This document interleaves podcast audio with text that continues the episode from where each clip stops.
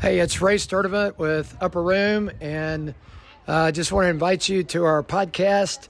And today we talked about the Davidic covenant. And what's exciting about the Davidic covenant is it's a promise to David that there was going to be a member of his family on the throne of Israel forever. He got a foretaste of that. And then it's actually going to be, the ultimate fulfillment is Jesus during the kingdom age. And so just excited about this podcast and just welcome you to take a listen. Uh, it's Maranatha, and we look at the major covenants throughout uh, Scripture. So a lot of new believers in here. So in order to understand, um, the Bible is uh, compiled f- from Genesis onward uh, through covenants that God has made with men. And anytime God enters into relationship, it is preceded by a covenant. There are terms to that relationship. And so in order to understand kind of the, the, the fullness of this, you have to see the major covenants that he made. So if you just randomly open up to Jeremiah, who is after David, and he's talking about David, you would scratch your head going, why is he talking about David? Well, because he said something to David that has not yet been fulfilled. And we tonight celebrated the work of the cross, which is the work of salvation, which is finished. Everyone say amen. Amen. So the work of salvation is finished, but the plan of redemption is not. Uh, because sin still exists in the world. Sin still exists in this room. Sin is still in our lives, but there is one day when God is going to completely redeem us and creation from the effects of sin. This is the plan of redemption. Uh, it is accomplished through the work of salvation, but it is still unfolding today. Amen? So this uh, series has been unpacking the Maranatha cry, which is come, Lord Jesus. And as we grow in understanding around these covenants, we actually have the ability in understanding to partner with the Lord for his purposes in the hours ahead. And one of the concerns that I have for millennials specifically is there's a cultural narrative that is the antithesis to this. There's a cultural narrative that is that is uh, it is it is opposite of the scriptural one, and it's actually right now louder than this on your social media feeds, on the news. So I wanted to kind of crank up the volume in here and say, listen, you've got to get rooted in this so that you don't buy into that.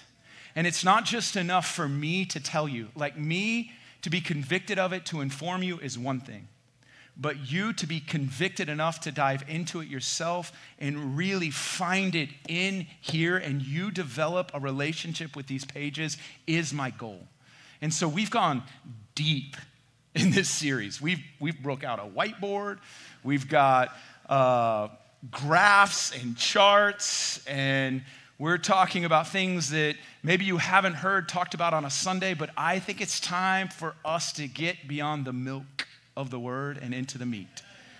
And I want to feed the hungry, and there's a hungry, hungry, hungry body that meets here. And so if you would, get your phones out. I've asked you every week to get your phones out and to go to your notes section, and I want you to continue taking notes from where we left off last week. So if you're new, I'm going to do a quick review. Um... Up here on the screen. So, uh, Maranatha means what? Come, Lord Jesus. Maranatha. So it, it has. It has. Uh, it could mean he came. Gosh, I am terrible at this board. He came. He's coming. So what? So in the Aramaic, it could mean past, present, future tense. It means Jesus came. It means Jesus is coming. And so come. And we've looked in the Maranatha theme at the covenants that he made. So the first covenant is the covenant of redemption.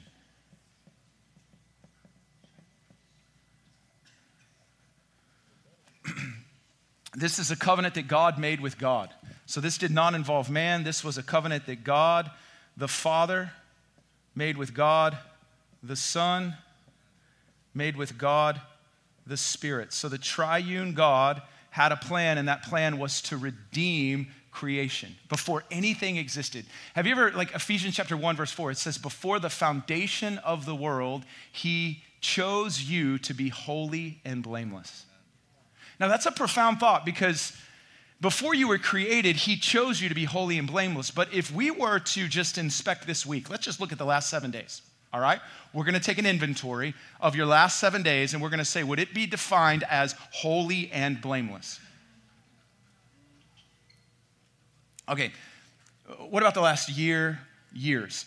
Most of us go, no, that's, that's, that's not, I, he, he must have not chosen me. But the plan of redemption, based on the, cove- the covenant of redemption, um, which is the unfolding plan of redemption, will make you holy and blameless. Like, it's not up to you to fulfill that. It's up to him. And it's based upon an agreement that he had with himself, that the Son was willing to execute the plan that the Father initiated, initiated, and the Holy Spirit was going to apply all that the Son accomplished. So we spoke through that. If that doesn't make sense, go listen five weeks ago, the covenant of redemption. So uh, week two, we looked at the Adamic covenant. And this is the covenant that God made with Adam, the first man. And he said, listen, I'm going to be in relationship with you. I'm going to provide for you. But the covenant, it was a covenant of works based on one thing. Don't eat from the tree. Now we know what happened. He broke covenant. And there was the fall of man. We talked openly about that and the problem now that sin presents to us. But there was a plan of redemption prophesied in that account. In Genesis three fifteen, God says there's a seed that's going to come through Eve, and that seed is going to crush your head. Genesis three fifteen. So what we started looking at are the seeds. And the first time the seed is found, this is a two thousand year gap, giving you a big Bible here, is the Abrahamic covenant. This was based on two things, a land and a people, descendants. He said, Abraham, go to a land that I'm calling you to go to, and I'm going to make you a great nation. I'm going to make your name great. And the plan of redemption ensued through Abraham, who had Isaac, who had Jacob, who had Joseph. Joseph had how many sons? Joseph had two. I fooled you. Jacob had twelve. Jacob had twelve. Come on.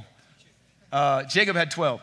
And that would be the uh, the Israelites, and they would be in Egyptian captivity. So God raises up a deliverer. His name is Moses. And so we have the Mosaic covenant. This is a thousand year gap. So we have the Mosaic covenant. And last week we looked at the Mosaic covenant, which I hope you saw in a new lens. Uh, we looked at it through the lens of betrothal. We looked at it through the lens of God actually courting a people. When he told Moses to go to the Israelites, he said, I'm going to take them to be my people. And that word for took is actually used uh, previously as a husband taking a wife. And so God chose Israel to be his bride, and he begins to flex as a suitor pursuing his girl. And he flexes by delivering them from the hand of Pharaoh, by parting the Red Sea. Not only does he show himself as protector and defender, but then he shows himself as provider by providing them in the wilderness. And then they went to Mount Sinai, where they were married, and the law was the marriage certificate. So this involved courtship, proposal, and marriage. So that's the Mosaic covenant. That's last week. So this week, uh, we're going to look at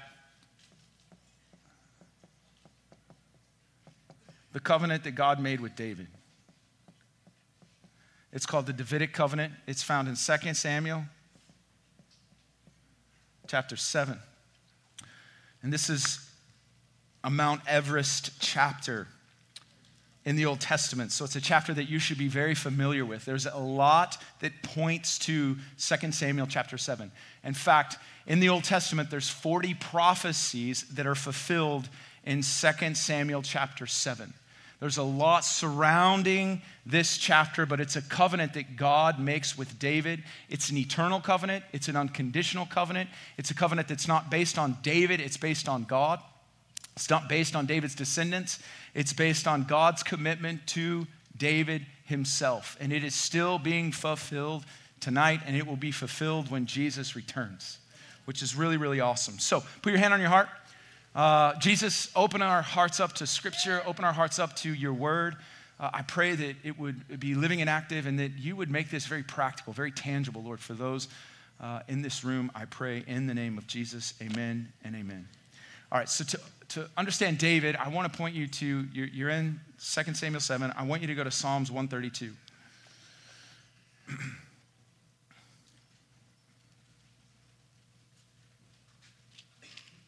Psalms one thirty-two is another chapter you need to be familiar with. Got lots of chapters that you need to be familiar with.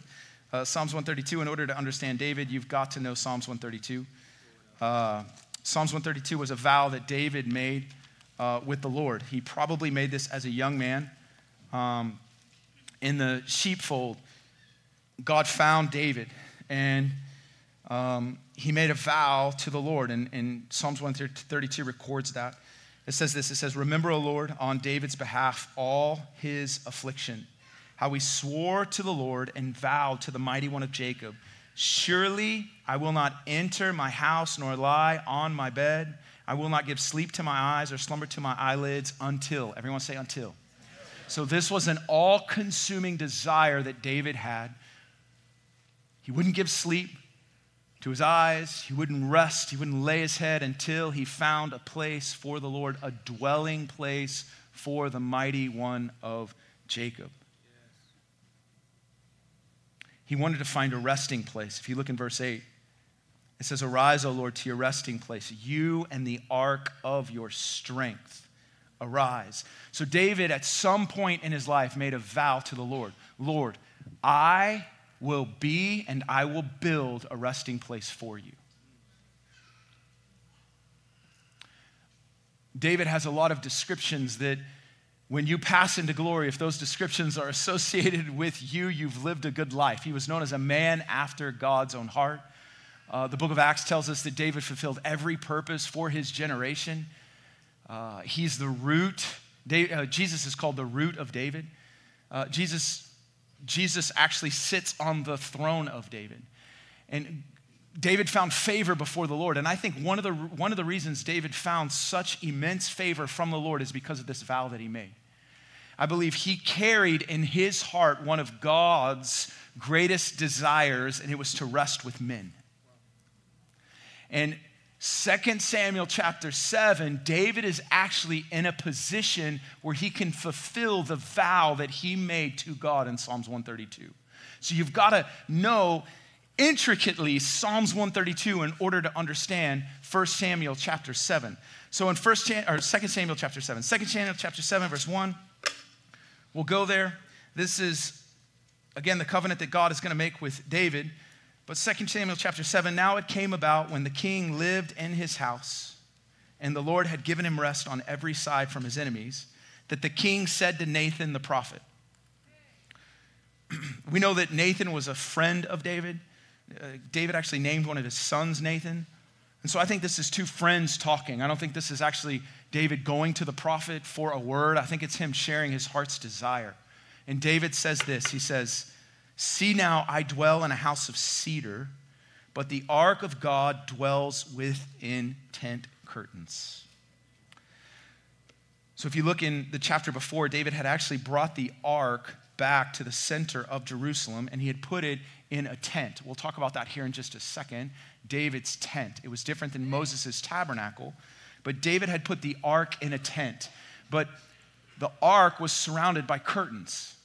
It was, it was think of like uh, uh, tarps. It, it was that type of setup where this precious token that represented the presence of God, it is, you know, what God gave to Moses. It had been in the holiest of holies. David took this box and he put it in a tent, surrounded it by curtains. And David is looking at it, and he, in this, in this context, a foreign king had just built David a temple, uh, a, a house. Uh, it says, I live in a house of cedar. That description for cedar is really important because there's no cedar in Israel. That cedar was imported by the king of Tyre, and the king of Tyre built David this exquisite house. And I think David is seeing the Lord putting grace upon his life as a leader, that these other leaders are saying, hey, we're with you. We're going to send resources to build your house. And David knows he didn't get in this position by his own strength, might, and strategy. He knows that he found a grace as a shepherd boy, and he's standing in this place because God chose him long ago. And so in his blessing and in this place of promise fulfilled, David's going, God, I get to fulfill my greatest longing, and I am going to build you a house. I'm going to build a dwelling place where your ark can rest. It's going to be ornate. I will use all of my resources to build you a home. The nations will know that you're the God of Israel. The nations will come to see what our God has established under my reign. And this is that moment. And so Nathan's like, bro, I've walked with you a long time. Go and do all that's in your heart. That evening, the Lord comes to Nathan, who is a prophet, and David receives two answers. So this is Second Samuel seven, three through seven is God's no.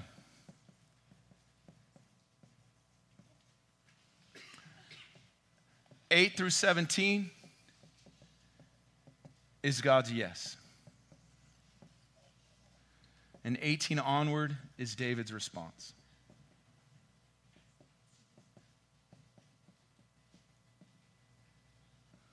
This kind of gives you the, the outline of this chapter. So here is, here is God responding through the prophet Nathan to David.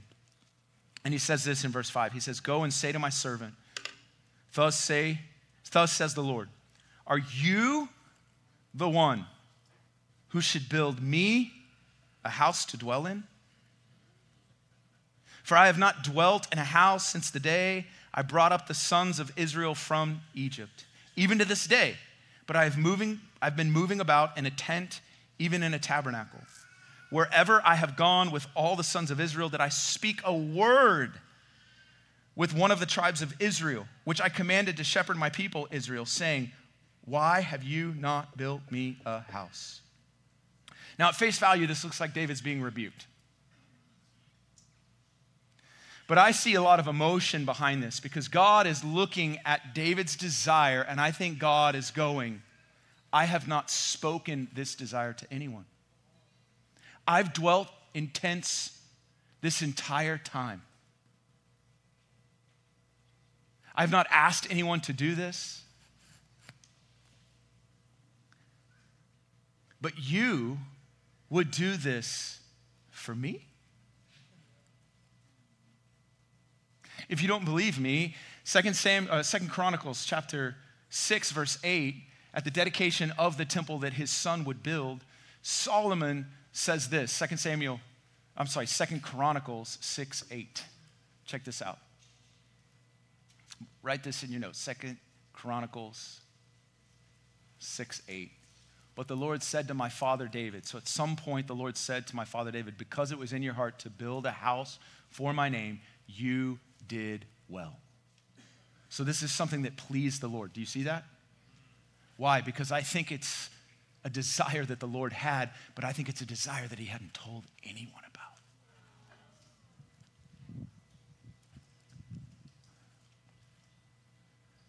And so God says no to David. And the primary reason he says no to David um, was because he was a man of bloodshed.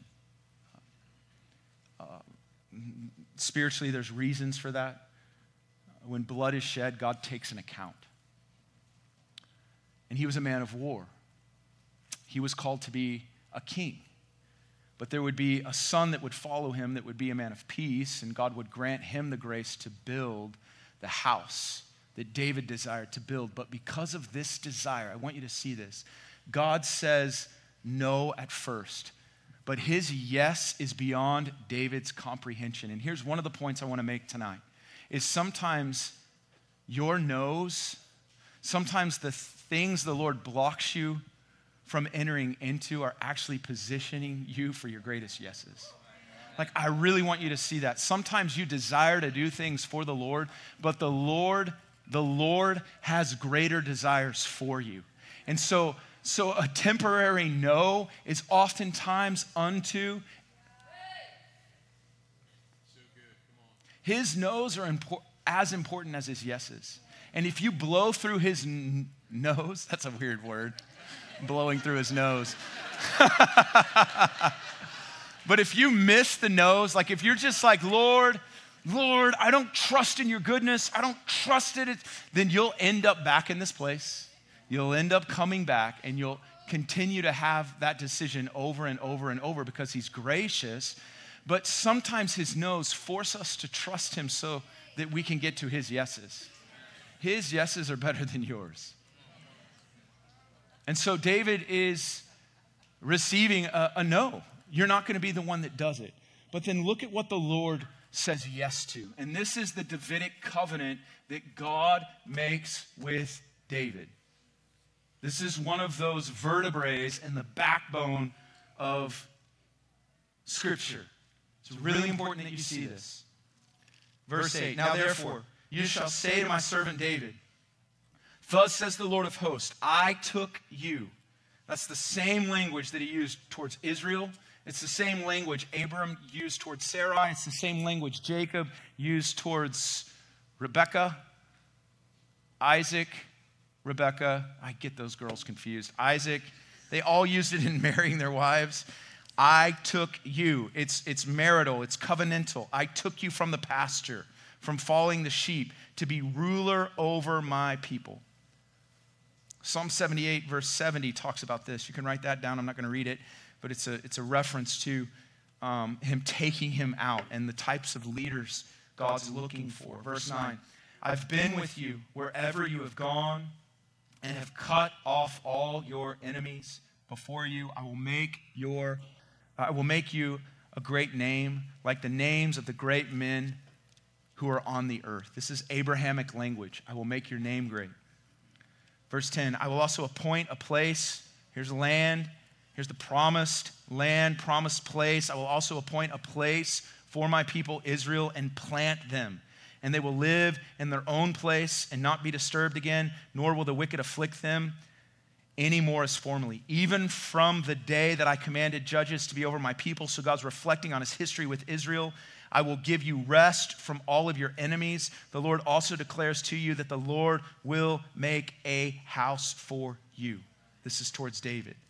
When your days are complete and you lie down with your fathers, David, when you die, I will raise up your descendants after you, who will come forth from you, and I will establish his kingdom, and he shall build a house for my name, and I will establish the throne of his kingdom forever.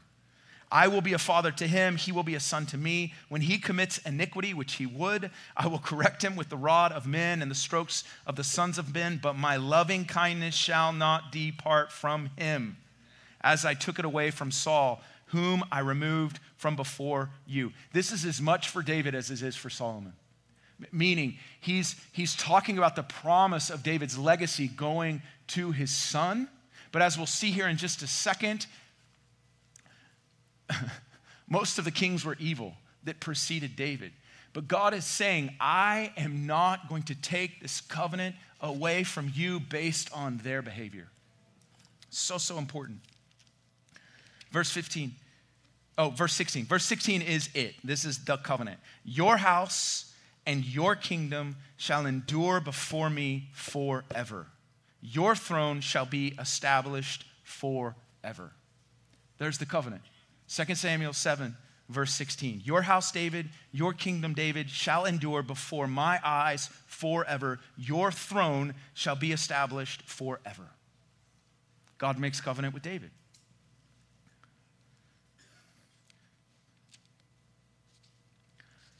And from there, David responds. And David, David's humbled uh, ten different times in his responses. He used the word ser- servant, uh, and like five or six times is the word forever used. Um, he starts out by just exalting the Lord. And then in verse twenty-three, he says, and what one nation on the earth is like your people, Israel. This is still true today. Whom God went to redeem for himself as a people and to make a name for himself and to do a great thing for you and awesome things for your land before your people whom you have redeemed. There's our word. For yourself from Egypt, from the nations and their gods. For you have established for yourself your people, Israel, and your own people forever, and you, O Lord, have become their God. Now, therefore, our Lord God, the word that you have spoken concerning me, your servant, and his house, confirm it forever, and do as you've spoken. David is saying amen to the covenant, that your name may be magnified forever by saying, the Lord of hosts is God over Israel. And may the house of your servant David be established before you. For you, O Lord of hosts, the God of Israel, have made a revelation to your servant, saying, I will build you a house. Therefore, your servant has found courage to pray this prayer to you. I believe he's shaking in his boots because of what God has promised to him. And he's saying, I... I, in faith, am going to echo these words back to you, that you're going to establish my house forever. So let's look a little deeper at the covenant um, that he made. I want to show you three things out of verse sixteen. Three things out of first six, uh, verse sixteen. The first thing God promises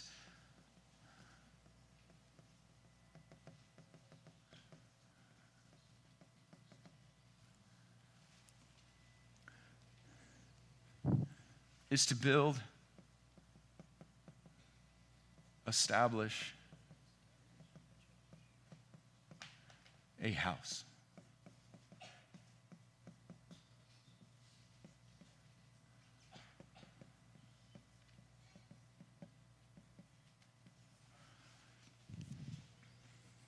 I will make a house for you. Your house shall be established forever.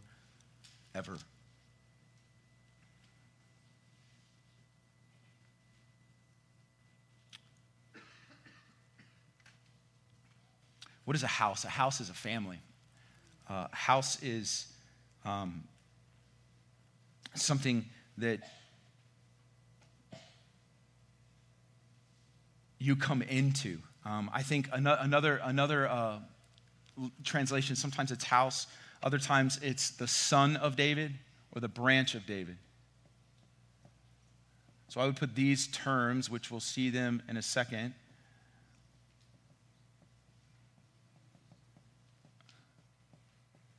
so David's house would not come and go. David's house would be established beyond his death. That God has promised to build a house for him. This is seed language. This is the redemptive plan coming through uh, the line of David. Um, if you look at Jeremiah thirty-three, verse fourteen, can you throw that up for me? Uh, this is Jeremiah hundreds of years later prophesying, and he taps into this prophecy.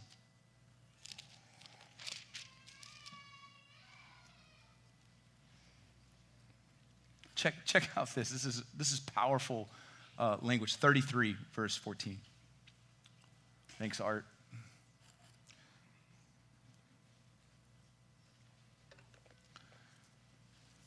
So Jeremiah is prophesying to a people whose house is desolate, actually.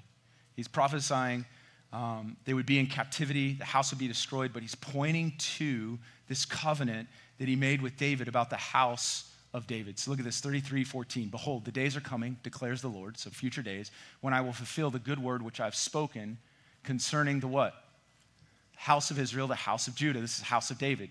In those days, at that time, I will cause a righteous branch of David to spring forth, and he shall execute justice and righteousness on the earth. This is a prophetic picture of Jesus. In those days, Judah will be saved, and Jerusalem will dwell in safety. And this is the name by which he will be called. The Lord is our righteousness. Look at the next verse. We're going to keep flying through this. Keep going. For thus says the Lord, David shall never lack a man to sit on the throne of the house of Israel. Do you see the promise being prophesied through Jeremiah way after David's death? And look at this. Not only a man sitting on David's throne, but the Levitical priest shall never lack a man before me to offer burnt offerings, to burn grain offerings, and to prepare sacrificial uh, sacrifices continually. The word of the Lord came to Jeremiah. Keep going. Thus says the Lord, if I, if you can break my covenant for the day and my covenant for the night, so that day and night will not be at their appointed time, then my covenant may also be broken with who? With who? Come on, put your thinking caps on just a second. Jeremiah is upholding the covenant that we just read about in Second Samuel chapter eight. He's saying if God can break his covenant with the day and his covenant with the night, then his covenant with David can be broken. What does that mean? It's not going to be broken. So that he will not have a son to reign on his throne, and with Levitical priests who are my ministers. Wow, I love that description of Levitical priests. As the host of the heavens cannot be counted and the sand on the seas cannot be measured, so I will multiply the descendants of David, my servant, and the Levites who minister to me. This is such a phenomenal prophecy. I'm going to stop there. I could keep going, but it's just amazing. What's my point? Is that the prophets that succeeded David are still holding up this covenant over the nation of Israel. And then when Jesus came, so after David, let's look at the descendants of David and the, the kings of David. So David's the first, well, he's the second king, but God makes covenant with him. He rejects Saul, makes covenant with David and says, through your lineage, I'm going to establish my kingdom forever. And so you have the following kings. Can you put up the, the graph? You have the following kings. Um, After Solomon, the kingdom split into two kingdoms. There was a northern kingdom and a southern kingdom. There's the kingdom of Judah and the kingdom of Israel, which we just read about. But this is what's interesting, is look at Israel's record on the right. Those are all the kings. There's thirty-nine kings. And this category says, did we do good or did we do bad? Did we do good or did we do bad? Now, red is bad, green is good. Now, there sure is a lot of red on the right. Am I right? Am I right? So think of Jeremiah after looking at some of the like twisted, twisted, demonic, like antichrist leadership over Israel. And he is like, Lord, he has this prophecy that he breaks out. And he's like, God's covenant to the moon, his covenant to the sun is the same for us. In spite of these leaders, God has made a promise. There's only eight out of thirty-nine leaders. It's twenty percent of the leaders were good. But both ended in captivity. Both ended in captivity. And after, uh, so Zerubbabel would come back and they would, they would rebuild a temple, uh, but there would be a four hundred year period of silence. And then Jesus emerges. So you've got all these prophecies. You've got this covenant that he's made with David. You've got Israel, which has been in captivity for a long, long time. Jesus emerges. They're under Roman captivity at the time. Jesus emerges, and everyone is asking this question. Is this the son of David? Look at this. Can you put up those verses, Art, for me? The first description in Matthew one one is that uh, Jesus is the son of David, son of Abraham. There we go. Son of David, son of Abraham. Uh, Matthew twelve twenty-three. All the crowds were amazed at what Jesus was doing, and they were saying, this man cannot be who? The son of David, can he? Is he the prophesied Messiah? Is he the prophesied king? Matthew fifteen twenty-two. A Canaanite woman from that region came out, began to cry out, saying, have mercy on me, Lord, son of David. You've got a tie. These aren't just random descriptions of Jesus. These are people. Maranatha. They're anticipating a coming move, and they're seeing Jesus move. And they're, this can it be? Is he the one? Keep going. The crowds going ahead of him, and those who followed were shouting, Hosanna to the Son of David. Mark ten forty-eight. Many were sternly telling him to be quiet. But he kept crying out all the more, Son of David, have mercy on me. In John chapter seven, a dispute emerges amongst the Pharisees. He cannot be the son of David, for the son of David comes out of Bethlehem. He's a Galilean. But we know Jesus was born as David was in Bethlehem.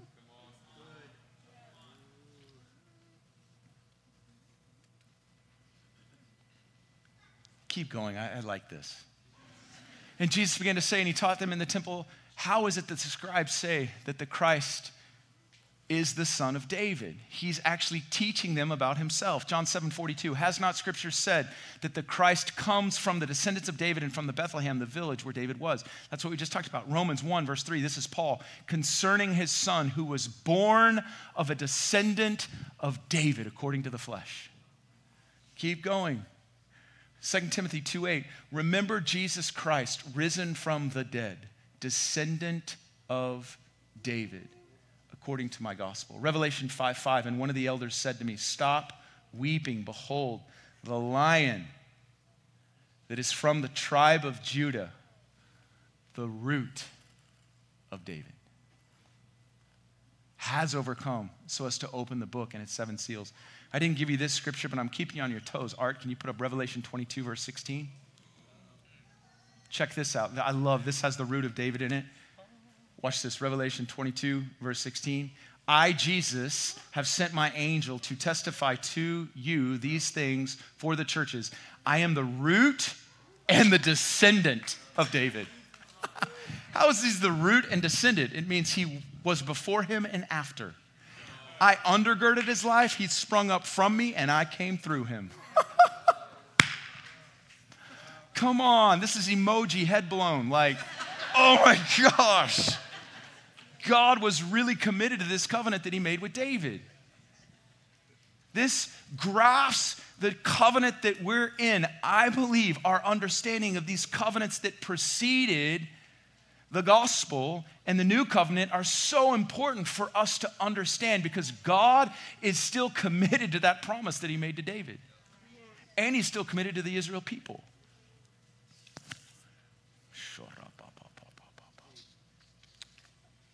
Jesus is the greater David.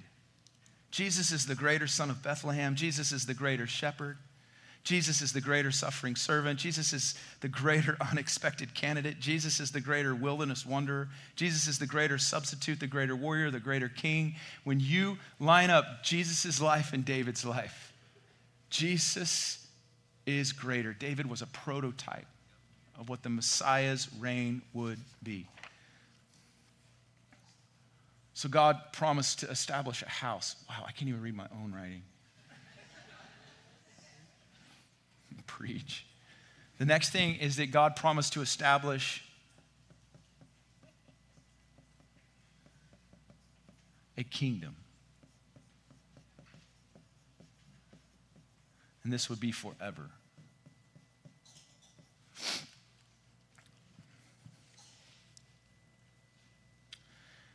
So I think of a house being a family, being a lineage, being the seed that's passed on. When I think of a kingdom, I think of how that house impacts its surroundings. If you think of a kingdom, uh, it represents the authority of a king. And so uh, David would be promised a kingdom that would be fulfilled through the Messiah, King Jesus. And Jesus would be given the key of David. So everyone write the key of David. This is an important topic.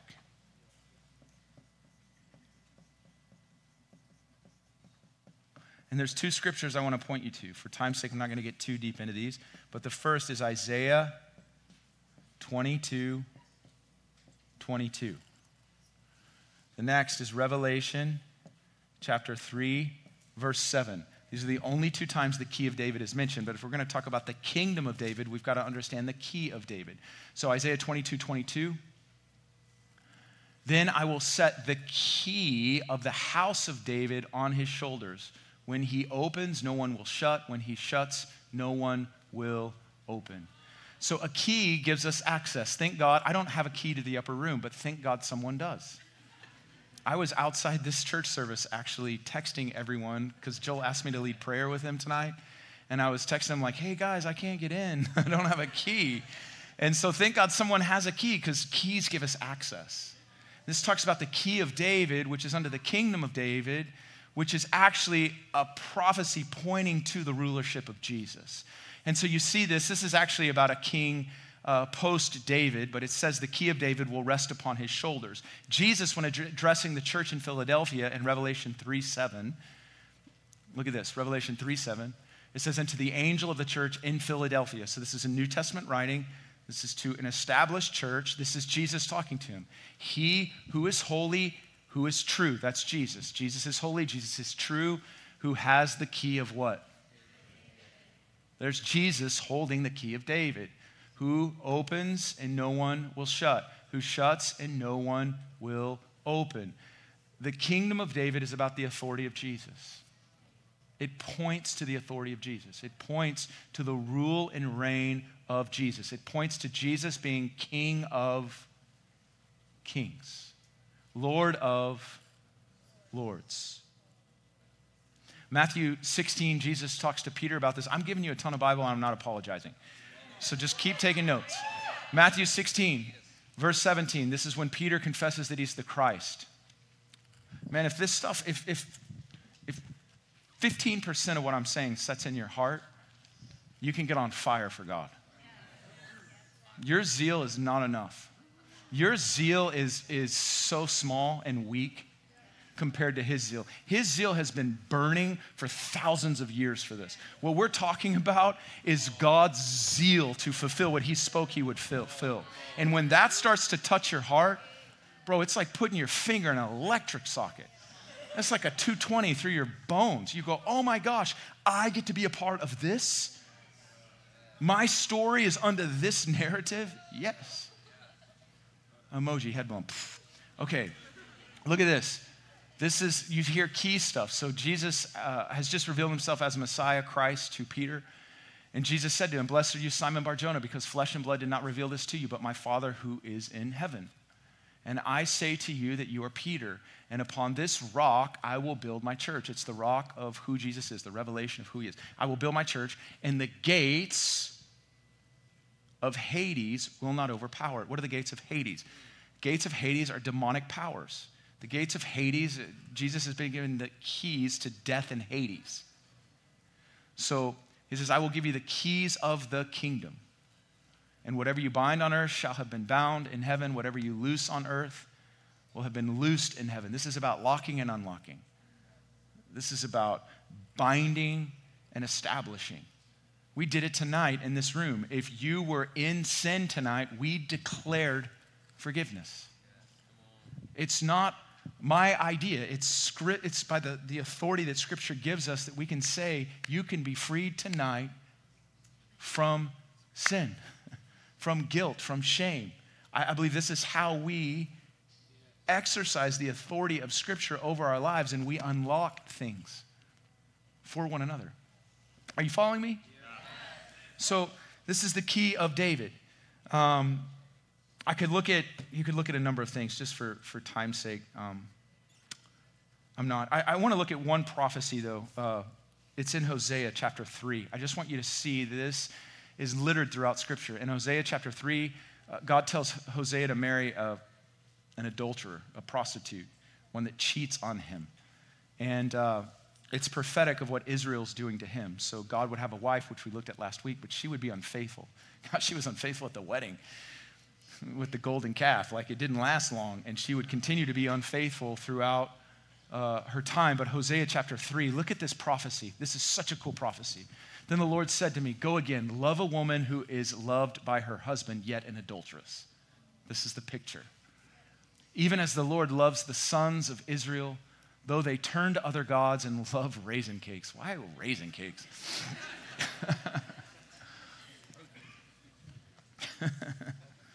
This be like that cinnamon coffee cake at Starbucks, man. That gets me.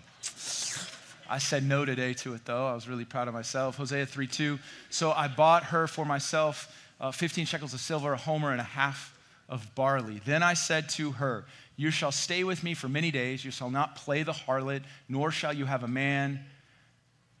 Uh, so, nor shall you have a man, so I also be toward you. Uh, next verse. For the sons of Israel will remain for many days without king or prince, without sacrifice or sacred pillar, without ephod or household idols. Afterwards, this is the verse I wanted to show you. Afterwards, the sons of Israel will return and seek the Lord their God and David their king. And they will come trembling to the Lord and to his goodness. What are those last words? That's a last day's prophecy. That's to be fulfilled. There are scriptures in Ezekiel thirty-three and then also in the forties that talk about the millennial reign of Jesus, that David is reigning with Jesus. Will David actually be reigning? He could be, because he's going to come back with him. But this is prophesying a future reality, because that covenant that God made with David will be fully fulfilled through Christ in Israel.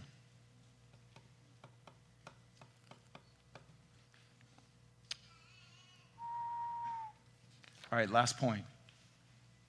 God promised him to establish a house, establish a kingdom.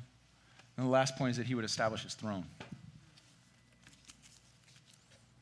I've misplaced my pen. There it is.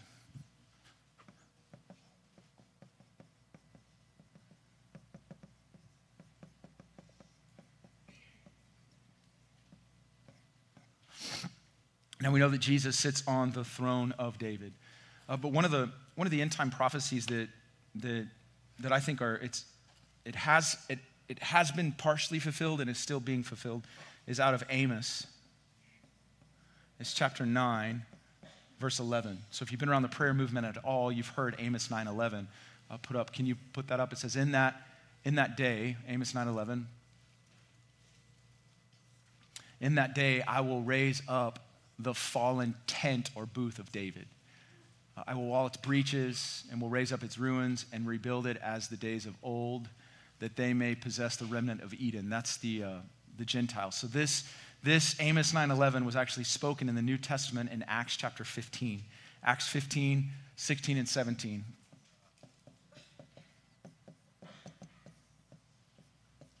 This is the brother of James at the council in Jerusalem, but he says this, after these things I will return and I will rebuild the what?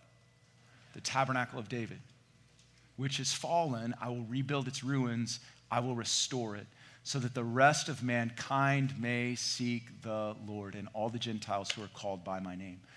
So this is a prophecy about the Gentiles being able to receive the gospel, being grafted into these promises, establishing ultimately the throne of Jesus. But this says that the fallen tent of David Uh, would be established.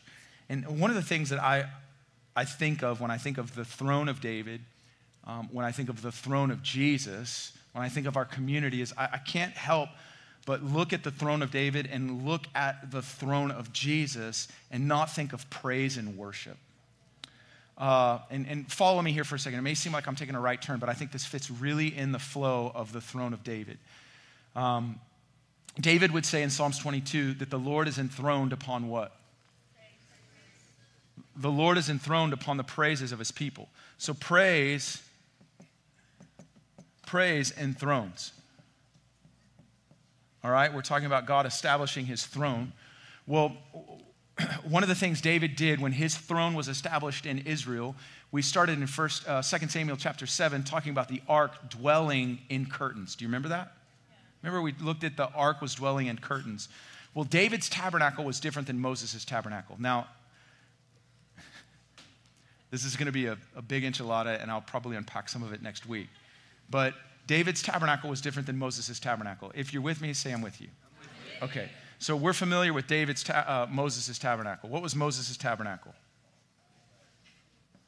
It had three sections.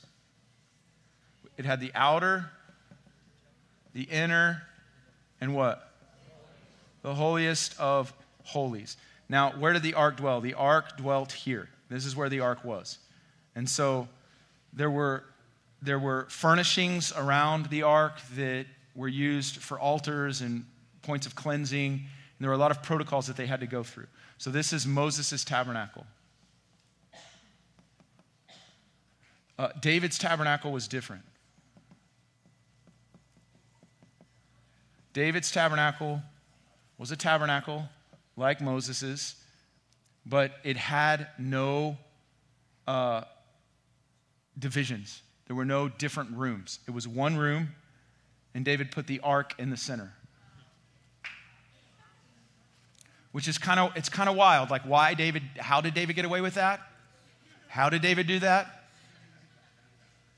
He surrounded it with four thousand, it's four thousand, gosh.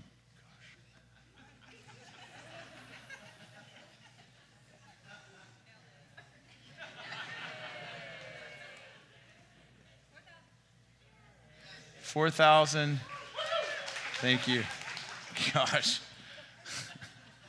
Poor me. Uh,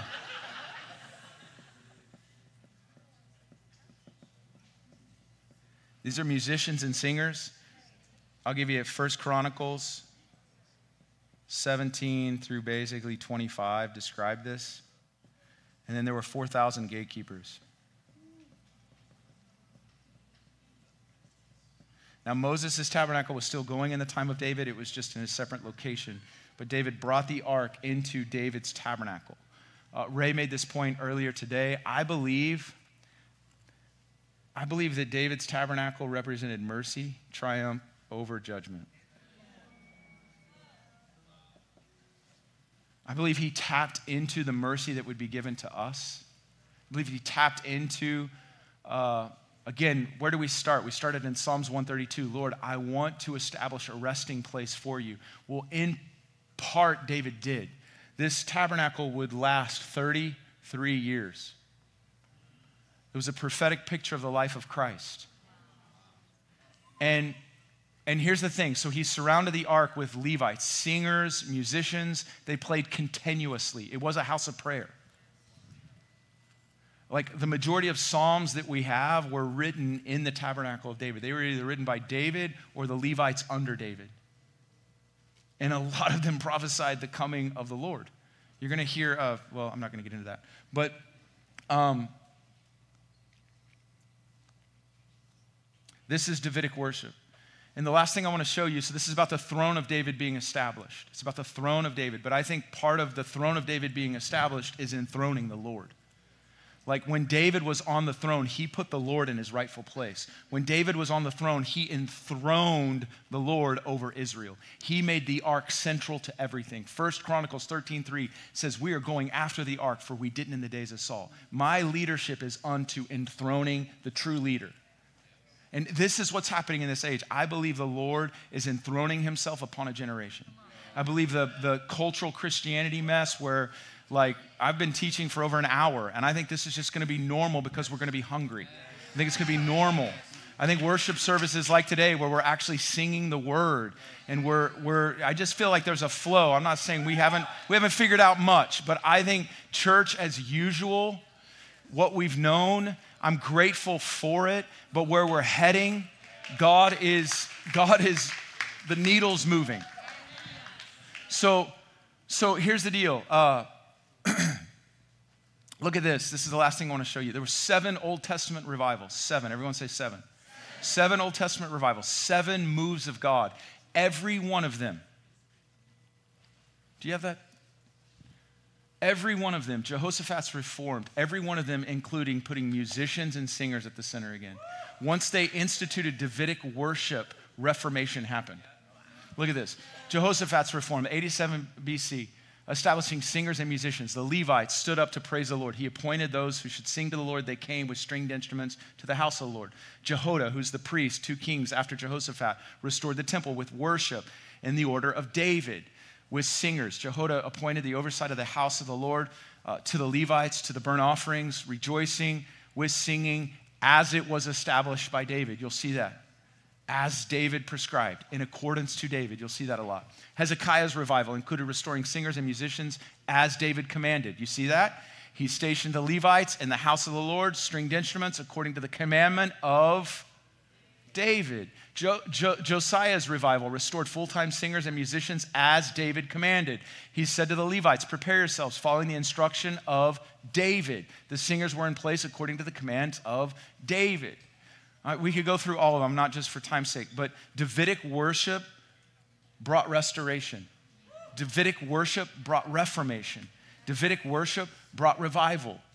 And so I believe when Jesus walks into the temple and he's flipping tables, he's, re- he's able to, in zeal for his house, he's able to rebuke them because they had a standard. They had a picture to see the activities that should have been taking place in the temple, but they forsook it. And so David wasn't rebu- Jesus wasn't rebuking them because they didn't have a greater context. He's rebuking them because they knew what they should have been doing. And I think, I think studying the life of David, if you look at this like mercy triumphing judgment, I think David tapped into something, something that what the future church should look like. Perpetual, unending, unceasing worship and prayer before the Lord. Because ultimately, if you look at this, and I know I'm now teaching David's tabernacle, but if you look at this, compare that to Revelation four and five. Compare this reality that David built for thirty-three years to Revelation four and five. This is what's happening in heaven. And David somehow saw a pattern in heaven, and he said, listen, if that's what you've surrounded yourself with up there, I'm going to surround you with it down here.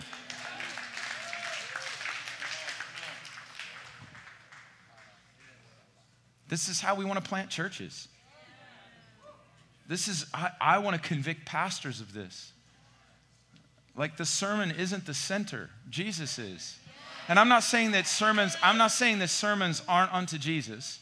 I think, I think there's a lot of awesome preaching, but, but man, we need environments, environments where the presence of the Lord is being tended to. Preaching, preaching is needed more than ever. I am not dogging preaching. I'm doing it now. We need preachers and we need proclaimers of the gospel. But we also need environments where the gospel is not just being proclaimed and demonstrated, but it's being celebrated. And that celebration should be unceasing. Like I heard Alan Hood say one time, we give him twenty-four seven because we can't give him twenty-six eight.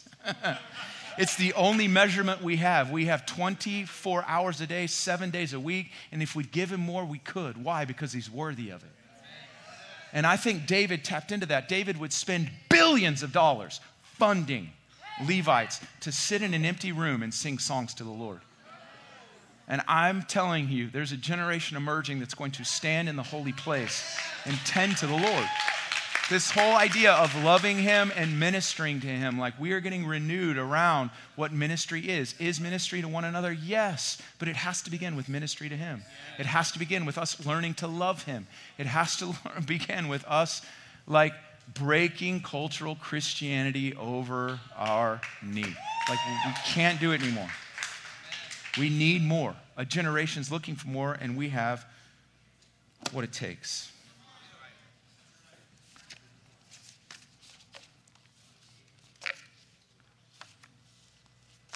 Selah. I feel like I have a machine gun right now.